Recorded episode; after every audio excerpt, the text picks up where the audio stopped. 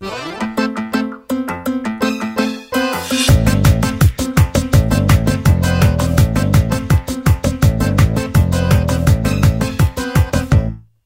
gli occhi chiusi sul via vai di faccia che fanno popolo nella mia stanza. Mi sento solo, che è una bellezza, quasi una vetta della mia via.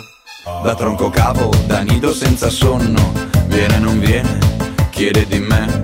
Da pianto perso, che piange altrove, viene non viene, lui chiede di me. E a me dice dottore che scimmie così verdi nei sogni del paese lui non ne ha viste mai. Genio peloso, demone del tardi, che mi assecondi e dopo un po' mi perdi. Portami adesso al castello Corsaro, dove il pianista ha un regalo perché suona la rumba di Donna Consuelo, lei scende le scale, consola me. Le faccio posto sul mio tappeto, che è più leggero da quando tu ti sei nascosta in fondo a un segreto ed hai deciso che non voli più, non voli più, non voli più. Ma me dice il dottore che scimmie così verdi nei sogni del paese lui non ne ha viste mai. Genio peloso, demone del tardi, che mi somigli finché non mi guardi. Portami adesso l'odore del ferro, del rosmarino e del caucciù. Tutto il tuo cielo a che cosa mi serve se poi non riesco a tornare giù?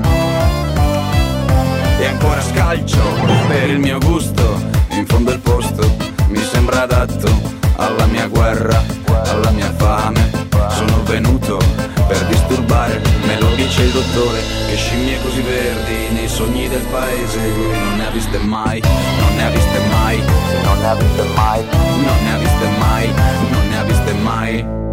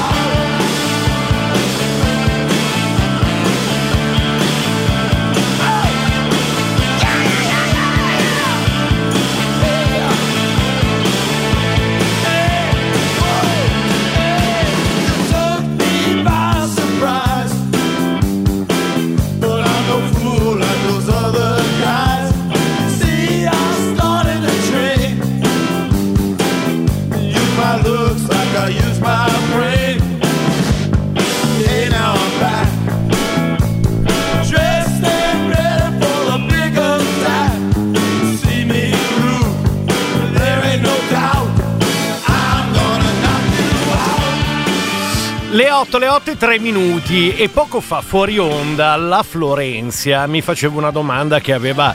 un suo senso e una sua pertinenza. Mi diceva, ma ci sarà un giorno in cui non sarai in ritardo? E la risposta è stata no, quel giorno non arriverà mai, mi conosco, ormai sono un ometto e ho capito che le cose difficilmente cambieranno nonostante il consueto ritardo, nonostante la uh, rincorsa e nonostante, come dire, il titolo della trasmissione che ha, uh, come dire, una radice fondativa, il demone del tardi, non a caso, eccoci qua, ci siamo, buongiorno ascoltatori, buongiorno ascoltatrici, siamo pronti a cominciare anche perché ieri è stato un giorno con un'identità molto precisa. Ieri è stato il giorno, se ci avete fatto caso, delle retromarce. Prima retromarcia, quella sulla variante Omicron, variante pericolosissima? No, variante sfigatissima. Boh, facciamo che è sfigatissima se la guardi da destra, pericolosissima se la guardi da sinistra.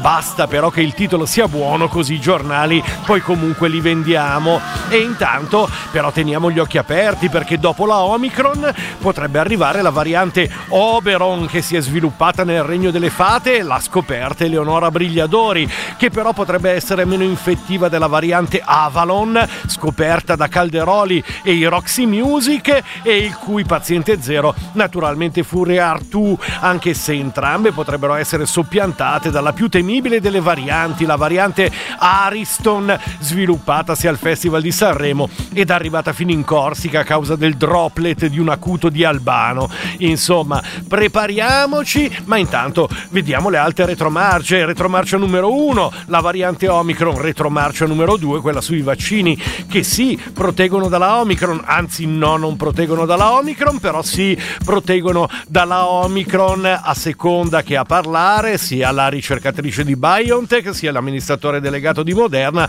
oppure sia l'EMA che ha provato a chiudere il cerchio e poi la retromarcia delle retromarce, naturalmente quella sulla DAD, tutti a casa con un positivo, anzi no, tutto come prima. Questa però la vediamo dopo perché eh, la retromarcia sulla DAD è, è il titolo eh, di riferimento scelto da diversi eh, quotidiani, ma intanto c'è la retromarcia dei 5 Stelle, quella sui soldi pubblici ai partiti, ah, democrazia diretta, retromarcia che anticipa la retromarcia sul doppio mandato e che segue tutte le retromarce che dal Vaffa fondativo sembrano eh, condurre a una sorta di eh, ribellismo alla tabacci, eh, anche se però attenzione, le cronache annunciano che sta arrivando sulla testa il nuovo partito guidato da eh, Di Battista sulla testa come il film di Sergio Leone sulla rivoluzione messicana. Faremo opposizione in un paese dove l'opposizione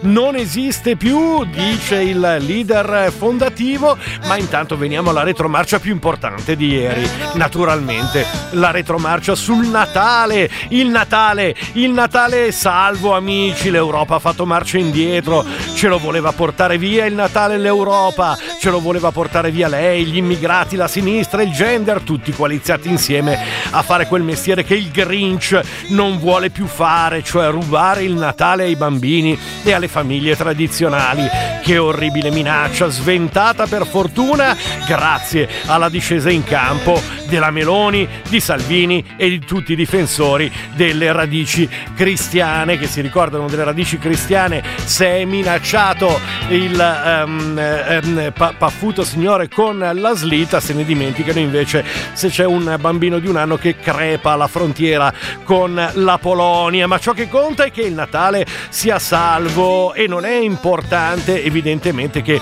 mai fosse stato realmente messo in discussione se non dall'eccesso di zelo tipico dell'ottusità burocratica che nelle linee guida interne rivolte ai funzionari europei aveva azzardato un dosaggio lessicale dall'alto nel nome di una maggiore inclusività, un'operazione sconclusionata nei fatti, quasi montiana nel metodo, che al netto delle intenzioni poteva al massimo essere derubricata a grottesca curiosità e invece no, invece guerra, guerra al Natale, tanto che i toni dei giornali della destra oggi sono da liberazione, quasi un 25 aprile della cristianità. Vittoria, l'Europa torna cristiana, titola il giornale. Il Natale batte la sinistra, ritirato il documento anticristiano di Bruxelles che imponeva di dire solo buone feste, questo invece è libero. Insomma, eh, ragazzi, tutti in piazza mentre la Meloni e Salvini distribuiscono il cioccolato come facevano gli americani dopo il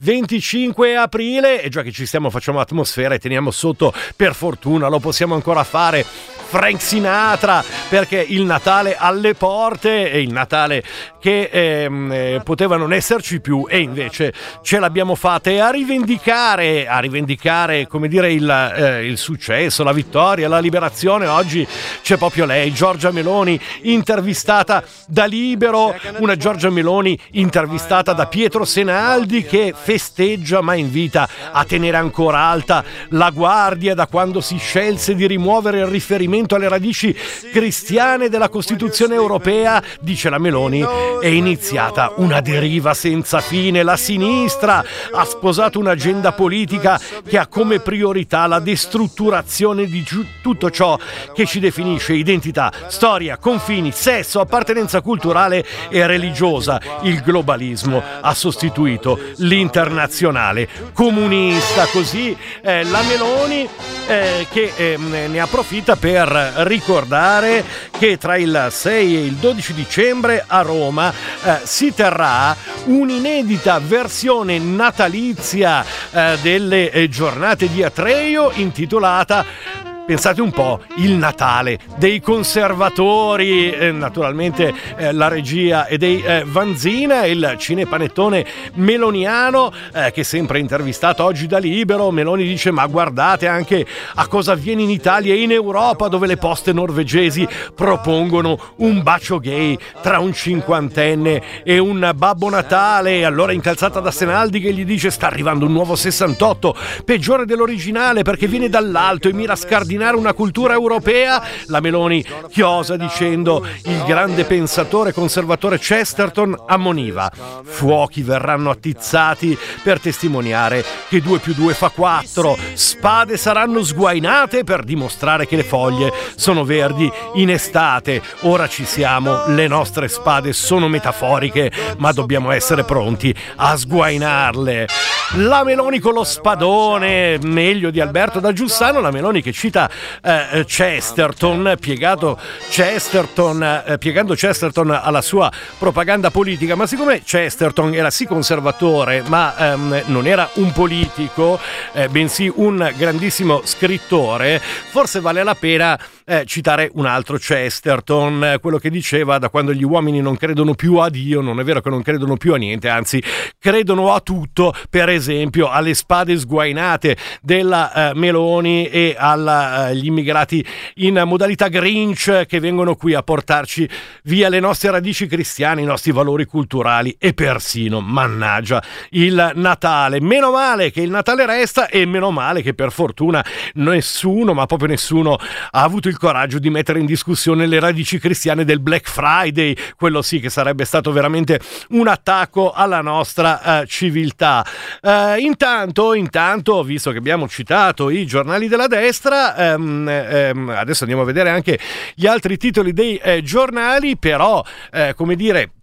se eh, nei, nei, panni del Grinch eh, eh, Meloni e Salvini hanno incoronato eh, l'Europa, ehm, eh, invece a cercare di portarsi via il Natale e di mangiarselo tutto, eh, più che l'Europa, forse è l'inflazione. L'inflazione si mangia cenoni e regali, e questo è il titolo che fa il giorno. L'aumento dei prezzi ha raggiunto il 3,8% annuo, come nel 2008 le famiglie taglieranno in media 230 euro di spese il problema però è che eh, l'inflazione è un concetto astratto, è difficile eh, metterlo eh, nei eh, panni del Grinch, appunto molto meglio eh, metterci eh, il volto di un immigrato, rincari, bollette e mutui ci lasciano in tasca. Solo un decimo della tredicesima, più costosi anche giocattoli, addobbi e panettoni, un'inflazione che forse non è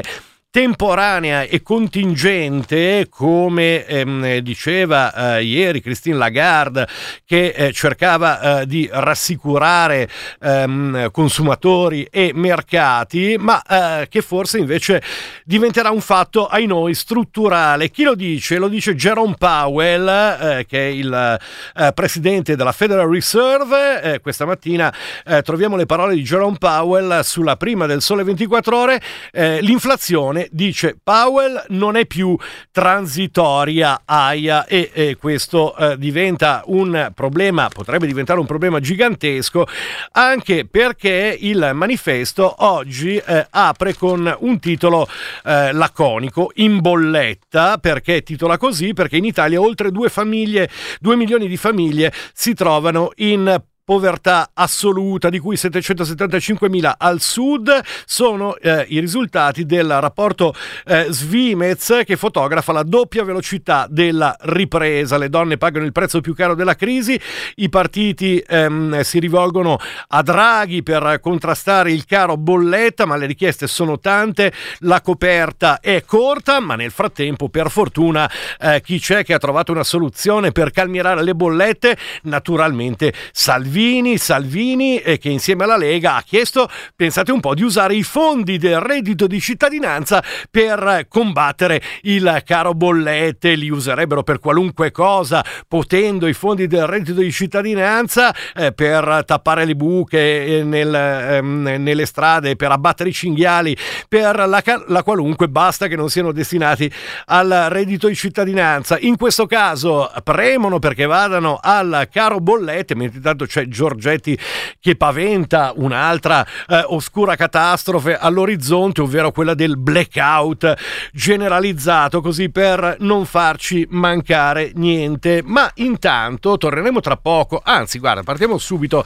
proprio dal um, rapporto Svimez eh, che eh, ci aiuta ad avere una fotografia eh, del, eh, dello stato del eh, paese all'interno della cornice della ripresa. Roberto Ciccarelli, a pagina 2 del manifesto, cresce il PIL, aumenta la povertà, in particolare al sud, la doppia velocità della crescita che potrebbe essere corretta dagli investimenti del piano di ripresa e resilienza che destina il 40% delle risorse al mezzogiorno, anche se gli enti locali potrebbero non essere in grado di gestirli. Lo sostiene il rapporto Svimez 2021. Emerge così il ritratto di un paese dove il rimbalzo tecnico dell'economia, più 6,2 dice l'Istat, dopo il crollo provocato dal congelamento della domanda e dell'offerta per contenere la diffusione del Covid, può mutare e anzi aggravare la storica dif- di- divisione tra centro-sud tra centro-nord pardon, e sud del paese. Nel 2022 la Svimez prevede un aumento del PIL del più 4,2% nel primo,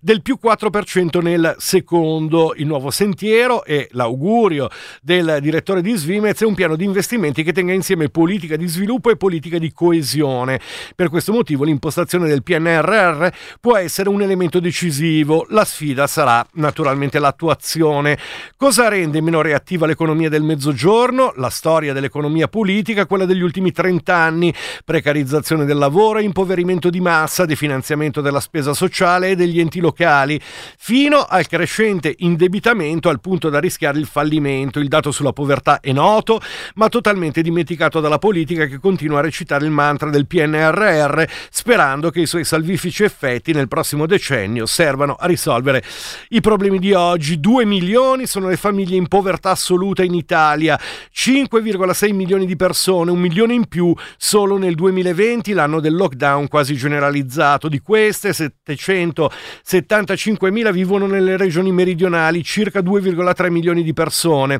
e la povertà ha il volto dei bambini. A sud il 13,2% delle famiglie in cui è presente almeno un figlio minore sono povere contro l'11,5% della media nazionale. Una parte di questa povertà è generata dal lavoro povero che non produce redditi dignitosi dignitosi e non permette di superare almeno le condizioni di necessità, cioè dovuto all'eccessiva flessibilità del mercato del lavoro, serva la Svimez, sono infatti 920.000 i lavoratori che hanno un lavoro a tempo determinato, dopo lo sblocco dei primi licenziamenti di eh, fine giugno ci sono stati circa 10.000 licenziati eh, per, o per scadenza di contratto, il 46% era concentrato nelle regioni meridionali, la povertà è anche il prodotto del definanziamento dei servizi pubblici, a cominciare dal trasporto urbano ed è anche il prodotto della bassa spesa pro capite per le cure sanitarie nel pubblico, dove a sud è poi storicamente più bassa. E poi ancora, sottolinea Svimez, la povertà è anche il risultato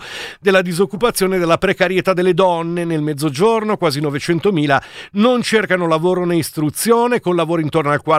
40% rispetto al 17% 20% nella media europea, il tasso di occupazione delle 20-34 anni laureate da 1 a 3 anni è appena il 44% nel mezzogiorno a fronte di valori superiori al 70% nel centro-nord. Questa è la fotografia ehm, che eh, arriva dal rapporto Svimez e che oggi ehm, viene eh, documentata sulla, ehm, fin dalla prima pagina del manifesto. Ma intanto eh, torniamo al alla, um, una delle retromarce che abbiamo evocato in apertura di puntata, uh, forse quella più clamorosa che è quella sulla uh, DAD. Si resta a scuola, è il titolo dell'avvenire, girandola di circolari sulle quarantene, poi si torna alla DAD con due o tre positivi in classe e non più uh, il singolo um, positivo. Draghi ordina la, retromar- la retromarcia, niente DAD con un contagio, questo invece è il titolo de- che fa la stampa, scontro sulla DAD è il titolo invece scelto da Repubblica, Draghi impone a Bianchi e Speranza il ritiro della circolare che mandava a casa le classi dopo un solo caso di eh, contagio. E allora occupiamoci proprio eh, di eh, scuola, eh, andiamo sulle colonne della stampa che affronta il tema da almeno tre angolature. Innanzitutto la cronaca della retromarcia rispetto alla DAD, ehm, eh, con il governo che fa eh, dietro fronte sulla DAD a scuola. Il governo fa dietro fronte a distanza di sole 24 ore dalla circolare a doppia firma istruzione e salute che metteva in naftalina il protocollo varato il 3 novembre scorso, il quale manda a casa i ragazzi delle scuole primarie e secondarie soltanto in caso di tre o più contagi, procedura alla quale dovranno ora continuare ad attenersi i presidi di medie e licei. A fare inversione a U dopo la virata eh, e questa volta una specifica alla circolare che ha irritato non poco il Premier Draghi, il primo a metterci la faccia garantendo a suo tempo che la scuola sarebbe rimasta in presenza. Si precisa che anche in considerazione della sopravvenuta disponibilità manifestata dalla struttura commissariale potrà essere mantenuto il programma di testing di cui alla circolare del 3 novembre scorso e questo è il nucleo della nota correttiva di ieri, una svolta decisa quando il generale Figliuolo ha messo a disposizione i suoi militari per intensificare i test e garantire così lo svolgimento delle lezioni in presenza, ma che non sembra aver convinto i tecnici della salute, visto che poi i tamponi vanno analizzati dai laboratori delle ASL già sovraccariati carichi di lavoro. Non ci sarà alcun ritorno in DAD in caso di un solo alunno contagiato, faceva trapelare in serata Palazzo Chigi, preannunciando la nota esplicativa con malcelata irritazione, quella che poco prima aveva spinto Draghi a chiedere di innestare la retromarcia, appunto, tanto più dopo aver ricevuto rassicurazioni da parte del titolare dell'istruzione Patrizio Bianchi che la situazione non è poi così drammatica come invece sostengono le regioni, che a gran voce avevano chiesto la sospensione del protocollo. Infatti Infatti, ad oggi solo l'1% delle classi si troverebbe in DAD,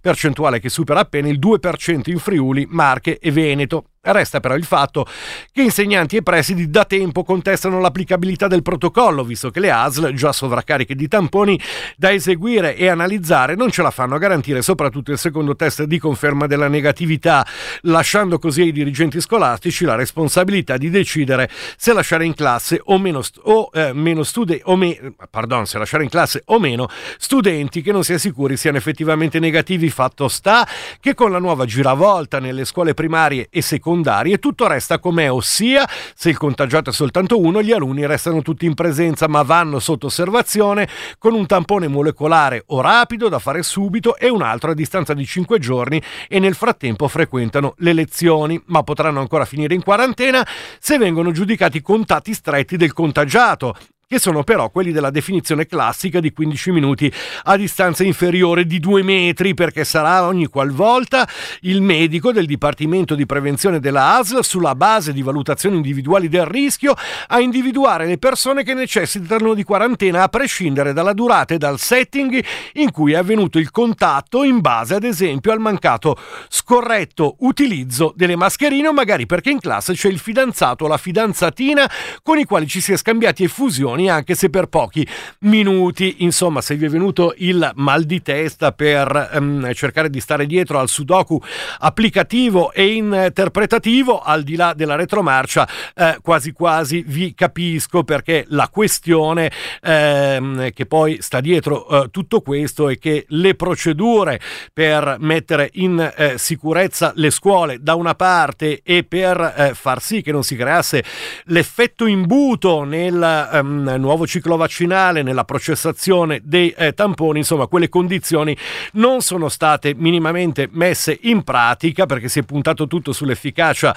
ehm, eh, salvifica dei vaccini santi subito, ma solo quello e niente altro. Eh, intanto, restando sul tema della scuola, c'è eh, il piano che è stato presentato dal ministro Bianchi, oltre 260.000 posti in più in nidi e asili, 195 scuole nuove, lavori di messa in sicurezza per quelle in cattive condizioni e poi mille mense da realizzare o riqualificare, palestre e attrezzature sportive per le attività pomeridiane. Sembra un libro dei sogni, scrive Flavia Amabile, sempre sulle colonne della stampa, la presentazione dei primi bandi legati al piano nazionale di ripresa e resilienza, un pacchetto iniziale di 5,2 miliardi sul totale di 17,59 previsti. Il ministro dell'istruzione Bianchi li ha illustrati ieri mattina in una conferenza stampa in cui ha sottolineato che la priorità di spesa sono gli asili nido, le nuove scuole innovative a consumo zero, le mense, le palestre necessarie per partire col tempo pieno e dall'altra parte l'avvio di una grandiosa opera di messa in sicurezza sia sismica sia ambientale ma anche pedagogica di tutto il nostro sistema scolastico. Le scadenze previste sono una condizione per accedere ai fondi, quindi non potranno non essere rispettate. Alle procedure, a seconda dei bandi, potranno partecipare regioni e comuni. Le richieste vanno inviate entro i primi mesi del 2022. Entro il 2026 i lavori dovranno essere compiuti. Le risorse andranno dove le infrastrutture sono più carenti, la densità della popolazione studentesca è invece più alta. Nel caso di mense e palestre conteranno anche i dati relativi alle difficoltà negli apprendimenti e alla dispersione scolastica politica. Abbattiamo il muro invisibile tra nord e sud, ha promesso la ministra Carfagna, spiegando che è stata introdotta una specifica clausola di salvaguardia, cioè se qualche regione meridionale non riuscirà ad assorbire tutte le cifre disponibili, il residuo sarà comunque redistribuito al sud. La fetta più grossa, 3 miliardi di euro, andrà al piano per gli asili nido e le scuole dell'infanzia. Si tratta di 2,4 miliardi per la fascia 0-2 anni e 600 milioni per la fascia 3-5 anni. Andranno realizzati realizzati 1800 interventi di edilizia scolastica con la creazione di 264.480 nuovi posti. Sono previsti 800 milioni per il piano di costruzione di 195 nuove scuole che sostituiranno vecchi edifici, 400 milioni per il potenziamento del tempo pieno attraverso l'incremento delle mense scolastiche, 300 milioni per aumentare l'offerta di attività sportive, eccetera, eccetera. Adesso non ehm, vi dico tutto, anche perché Scriveva Flaviana Amabile, da una parte c'è il vincolo eh, temporale di realizzazione di tutto quanto promesso e progettato, dall'altra c'è lì il, comunque il rischio del libro dei sogni e ci sono le critiche che questa mattina per esempio Chiara Saraceno nella sua analisi del eh, piano presentato dal ministro Bianchi ehm, propone sempre sulle colonne della stampa edilizia, scuola e conti sbagliati. Vi rimando alla lettura di quello che dice la Saraceno, ma in intanto, eh, sempre sulla stampa, ehm, Annalisa Cuzzocrea ehm, racconta lo stato delle cose delle scuole a prescindere eh, dalla pandemia. I fuochi di resistenza ai mancati investimenti dall'Italia in scuole e formazione sono moltissimi, scrive la Cuzzocrea. Alcuni di questi sono raccolti nel rapporto Patti educativi territoriali e percorsi abilitanti, un'indagine esplorativa che il Forum Disuguaglianza e Diversità presenterà stamattina al Ministro della Scuola Patrizio Bianchi per mostrare dov'è che il PNRR dovrebbe investire per contrastare la dispersione scolastica e la povertà educativa, non tanto in ore di mentoring online previste al costo di milioni di euro, ma invece sui territori dove i progetti ci sono, vivono delle speranze e delle lotte di chi li porta avanti contro difficoltà e burocrazia, ma vanno messi a sistema, coadiuvati, resistabili, aiutati insomma a fare delle scuole quello che potrebbero essere comunità educanti attorno alle quali ruotano interi quartieri, luoghi di possibilità per chi non le ha garantite dal ceto sociale o dal posto in cui vive, per i bambini, i ragazzi, ma anche per i loro genitori, come accade a Palermo, dove accanto a una bibliofficina e a un ecomuseo del mare c'è anche un'agenzia del lavoro, perché per aiutare i minori in un posto dove l'ultima retata puntata ha scoperto pusher di 12 anni e la terribile immagine di un bambino di 8 che contava le banconote guadagnate con la droga, devi tirare fuori dalla disperazione i genitori, i fratelli e le sorelle. Scrive il coordinatore della ricerca del forum Andrea Moniroli, dopo aver ricordato quanto la DAD e in generale il tempo duro della pandemia abbiano aumentato i divari e le fragilità, che nonostante siano passati 50 anni dalla lezione di Don Milani, uno dei problemi più gravi della scuola continua a essere il numero troppo grande di ragazzi e ragazze che perde. E eh, non si tratta solo di non avere accesso alle competenze chiave per l'apprendimento, per trovare lavoro, per l'esercizio della cittadinanza, ma di una deprivazione che investe la persona nella sua interezza. Il gap di competenza è terribilmente simmetrico e ha una connotazione territoriale spiccata tra centri e periferie, tra aree urbane e aree interne, tra nord e sud. Questo dunque è tutto il capitolo scuola che oggi mm, viene declinato con eh, diverse angolature e diverse eh, chiavi di lettura sulle eh, colonne della stampa. Siamo praticamente arrivati alla fine di questa prima parte del eh, demone del eh, tardi, visto che siamo partiti con eh, il ehm, Natale prima sommerso dalla UE, poi salvato dalla discesa in campo delle destre, va detto che oggi ci sono ehm, molti commenti sulle prime dedicati proprio al tema da Francesco Merlo su Repubblica, la UE UE, il Natale lasciato alla destra, eh, Francesco Merlo che attacca dicendo che la sinistra italiana si è concessa la miseria politica di regalare alla destra la difesa del Natale, fino a Antonio Scurati sulle colonne del Corriere, anche lui in difesa dell'identità e di Maria e del eh, Natale, ehm, eh, che tra le altre cose dice che il melting pot è fallito dappertutto, insomma, eh, così la pensa Scurati, mentre invece io do rapidissimamente la linea al GR delle 8.30 perché dall'altra parte del vetro c'è già pronta Sara Milanese, torniamo tra poco invece con la seconda parte del Demone del Tardi.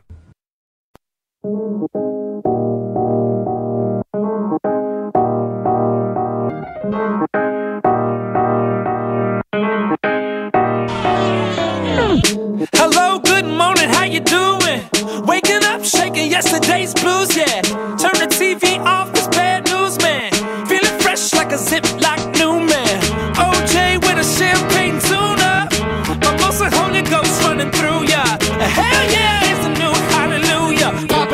top off a bottle and I ain't stopping, yeah. Baby, it's a brand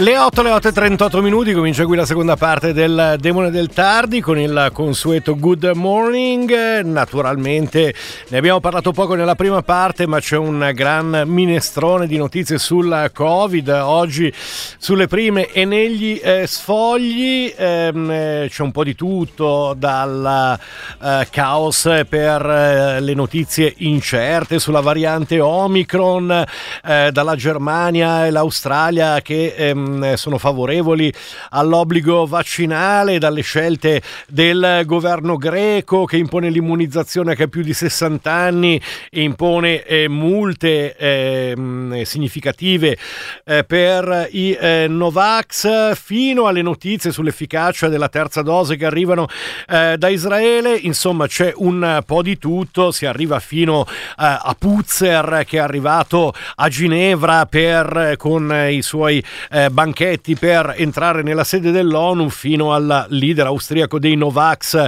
deceduto per essersi curato in casa con i clisteri di candeggina, peccato perché sembrava un ottimo eh, protocollo. Ehm, ehm, si ehm, scrive sui eh, quotidiani di oggi, mh, mm, eh, non, non, non, ehm, non, ritorno su eh, tutte le notizie Covid perché mh, mm, già le conoscete, eh, verranno approfondite in altre sedi, si torna ehm, a scrivere del eh, fattaccio eh, avvenuto domenica all'uscita eh, dello stadio eh, con ehm, quello della, della, molestia subita dalla ehm, giornalista eh, televisiva perché, perché eh, intanto è stato dato un daspo di tre anni al signore che ha pensato bene di darle una pacca sul culo va detto comunque che se la mano morta comporta un daspo di tre anni. Berlusconi rischia di tornare allo stadio nel novembre del 2704. Eh, Berlusconi che però invece ehm, punta eh, più che allo stadio ad andare al Quirinale e qui siamo sulle colonne del Fatto Quotidiano che oggi ha una sovracopertina eh, in chiave maoista con un grande no al garante della prostituzione. Addirittura comincia la campagna del Fatto Quotidiano contro la candidatura di Berlusconi al Quirinale, un Berlusconi ritratto appunto eh, nei eh, panni di Mao Zedong. Ehm, se però si ehm, eh, svolta la sovracopertina, si arriva alla prima pagina eh, del Fatto di oggi dove non c'è Berlusconi, ma c'è naturalmente Renzi. Regalo delle destre a Renzi, affossata la legge anti-lobby, nuova ammucchiata, Fratelli d'Italia, Lega, Forza Italia e Italia Viva non vogliono la norma di 5 Stelle PD che vieta agli eletti e ai ministri di fare lobbying per tre anni e un anno dopo il mandato, ma neppure mentre sono in eh, carica. Il fatto che mette in prima pagina anche Mediaset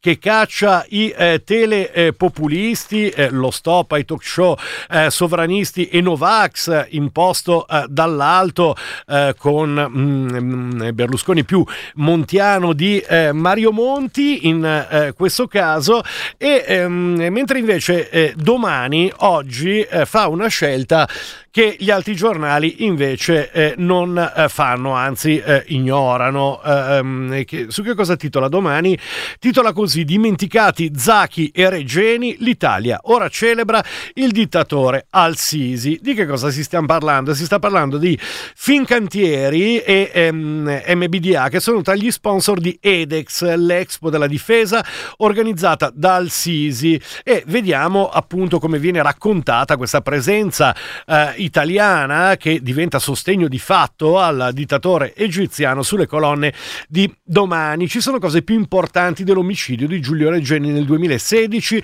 e della detenzione di Patrick Zaki in prigione da quasi due anni. Di fronte alle alte cariche dell'esercito egiziano, ai ministri e ai generali stranieri, il presidente Abdel Fattah al-Sisi ha inaugurato il 29 novembre la seconda edizione dell'Egypt Defense Expo. Sui cartelloni pubblicitari della fiera militare del Cairo c'è il nome di Fincantieri, partecipata al 76% dallo Stato attraverso Cassa Depositi e Prestiti. La sponsorizzazione è stata annunciata nel 2020, prima che l'Expo venisse rimandata a causa della pandemia. Sono cose che si fanno normalmente nelle fiere militari. L'Egitto non è un paese nella blacklist e quindi è tutta la luce del sole. Conclude eh, risponde Fincantieri senza rispondere realmente sulla cifra versata. L'iniziativa, organizzata dal presidente egiziano, raccoglie stand espositivi di 400 aziende dell'industria bellica arrivate al Cairo da 42 paesi. Tra i sostenitori c'è anche MBDA, già sponsor dell'edizione del 2018, il consorzio europeo, costruttore di sistemi missilistici di proprietà al 25% di un'altra società italiana, Leonardo. Neanche questa ha voluto dire quanto ha pagato per essere Platinum Sponsor sponsor dell'Expo egiziana. Le aziende italiane sono in buona compagnia, anche Boeing e Dassault Aviation sostengono la fiera militare, quest'ultima fa capo al colosso francese Dassault, accusato in una recente inchiesta giornalistica di aver fornito ai sistemi di sicurezza egiziani proprio sistemi di spionaggio che sarebbero stati usati per monitorare dissidenti ed attivisti egiziani. EDEX è una kermesse internazionale inaugurata per la prima volta nel 2018 e ha anche l'obiettivo di rafforzare la cooperazione militare tra gli stati stati che vi partecipano. Sono 13 le società italiane che hanno i loro espositori al Cairo. Oltre a Fincantieri ci sono anche Leonardo, di cui il 30% è di proprietà del Ministero italiano dell'Economia e delle Finanze, Beretta, Intermarine e l'AIA della Federazione delle aziende italiane per l'aerospazio, la difesa e la sicurezza, membro di Confindustria e presieduta dall'ex deputato di Fratelli d'Italia Guido Crosetto. Sono tutte, scrive il domani, alla corte del generale Al-Sisi per attirare gli investimenti degli sceicchi sceicchi del Golfo Persico, ma Edex è anche un'opportunità per il presidente egiziano che con 47 aziende nazionali esibisce così la sua forza militare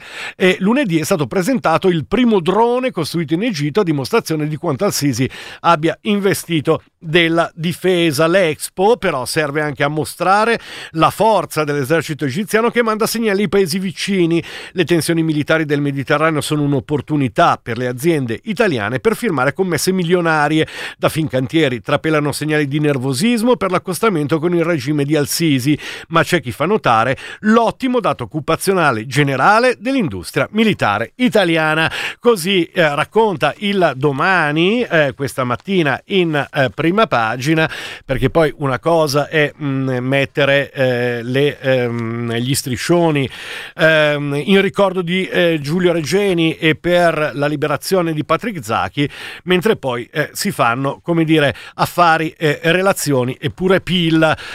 in, con le commesse militari che arrivano dal regime egiziano. Um, molto rapidamente, perché um, abbiamo um, davvero poco tempo a disposizione, torniamo all'immagine della Meloni con lo spadone sguainato per difendere l'Europa eh, e eh, i suoi valori e eh, le sue eh, radici naturalmente cristiane, perché la Meloni ha un, da ieri un importante eh, concorrente, un concorrente in più eh, che arriva d'Oltralpe e non è Marine Le Pen, bensì Zemmour che ha um, presentato la propria candidatura, oggi viene raccontata da molti giornali, sentiamo come la racconta Nais Ginori, corrispondente per Repubblica da Parigi e comincia proprio con un virgolettato della discesa in campo di Zemmour perché i nostri figli non conoscano la barbarie, le nostre figlie non siano velate, perché i francesi si sentano di nuovo a casa loro,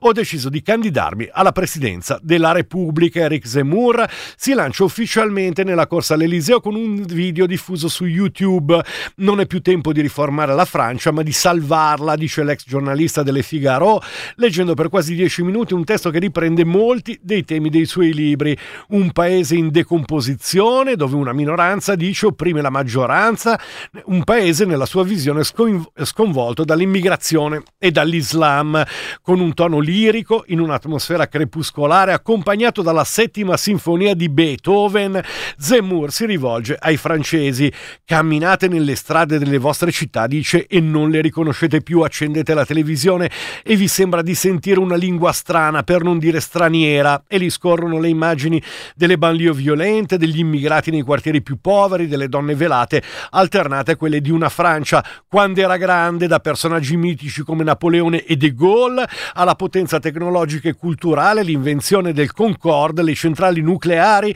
ma anche idoli popolari come Brigitte Bardot e Jean-Paul Belmondo. Un paese, continua Zemmour, in cui i vostri figli hanno nostalgia senza averlo neanche conosciuto da decenni continui. I nostri governi di destra e di sinistra ci hanno condotto sul cammino funesto del declino e della decadenza. Insomma, la Meloni dilettante in confronto all'irismo beethoveniano di eh, Zemmour e mh, mm, prosegue Anais Ginori, ehm, Zemmour ricorda di essersi a lungo accontentato di svolgere il ruolo di Cassandra attraverso articoli e libri che descrivono quello che secondo lui era l'inesorabile declino della grandeur. Il suo bestseller si intitola infatti Les Suicides Français. Ho capito, poi ha detto che nessun politico era pronto a riprendere in mano il destino del nostro paese, da cui la discesa in campo e alla fine l'annuncio è arrivato nel giorno in cui Macron celebrava l'ingresso al Pantheon di Josephine Baker, impegnata nelle resistenze resistenza nei movimenti contro le, dimis- le discriminazioni, simbolo insomma dell'universalismo francese. Nella campagna per il voto di aprile, scrive Anaïs Ginori, è in diretta competizione Zemmour con Marine Le Pen, il candidato dei Républicains, che sarà scelto sabato. Secondo gli ultimi sondaggi, Macron raccoglierebbe il 25% dei voti al primo turno e affronterebbe al ballottaggio non più Zemmour, come sembrava qualche settimana fa, bensì Le Pen, che raccoglie tra il 19 e il 20%. Insomma, questi due insieme pigliano quasi quasi il 40%, sono esattamente lo stesso tipo di coppia anche in termini percentuali che ci troviamo noi con Salvini e Meloni. Eh, l'aggressivo polemista è finito al 14-15% meno di qualche settimana fa, ma sempre davanti all'ancora ignoto candidato della destra. Le varie condanne per incitamento all'odio razzista era di nuovo imputato qualche settimana fa per aver detto che tutti i minorenni immigrati sono ladri, stupratori ed assassini. Non hanno frenato Zemmour nella sua ascesa, ma le sue provocazioni permanenti infatti chiude. Eh, la Ginori, cominciano forse a spaventare o stancare una parte degli elettori. Nel pezzo della Ginori veniva citato appunto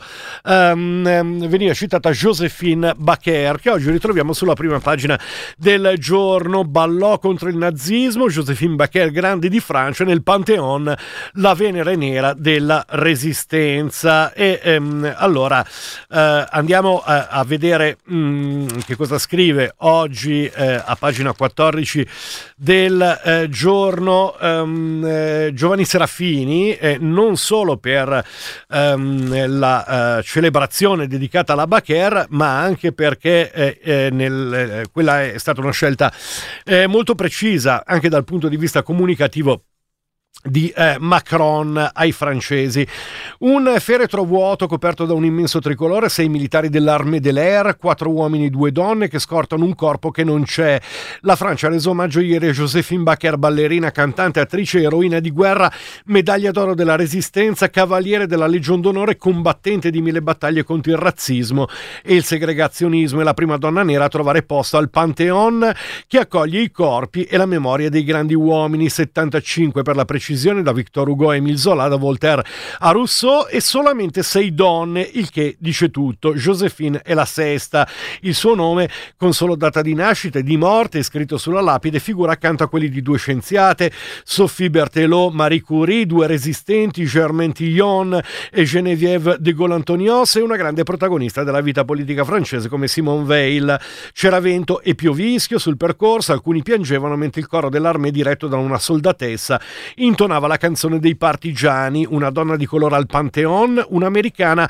che aveva trovato in Francia la sua seconda patria, al tempo stesso un simbolo e un gesto politico molto abile da parte di Macron in vista delle presidenziali. Difficile non fare il confronto con l'altro evento della giornata, cioè la diffusione del video con cui Zemmour annunciava la propria candidatura. Da una parte la Francia della libertà, della solidarietà, dell'antirazzismo, dall'altra quella arroccata in difesa contro gli aggressori, nemica dell'Europa e ossessionata dall'idea che immigrati e musulmani stiano sostituendosi ai francesi. Erano presenti tre dei dodici bambini adottati in paesi di tutto il mondo, dalla Bacher, la sua tribù arcobaleno che aveva accolto ed allevato. Questa donna ha dichiarato Macron, chiudendo la cerimonia, ha incarnato i valori della nostra Repubblica. Josephine Bacher è la uh, Francia. Um, è un po' un uh, salto um, con uh, triplo avvitamento quello di passare da Josephine Baker a Zlatan Ibrahimovic, ma oggi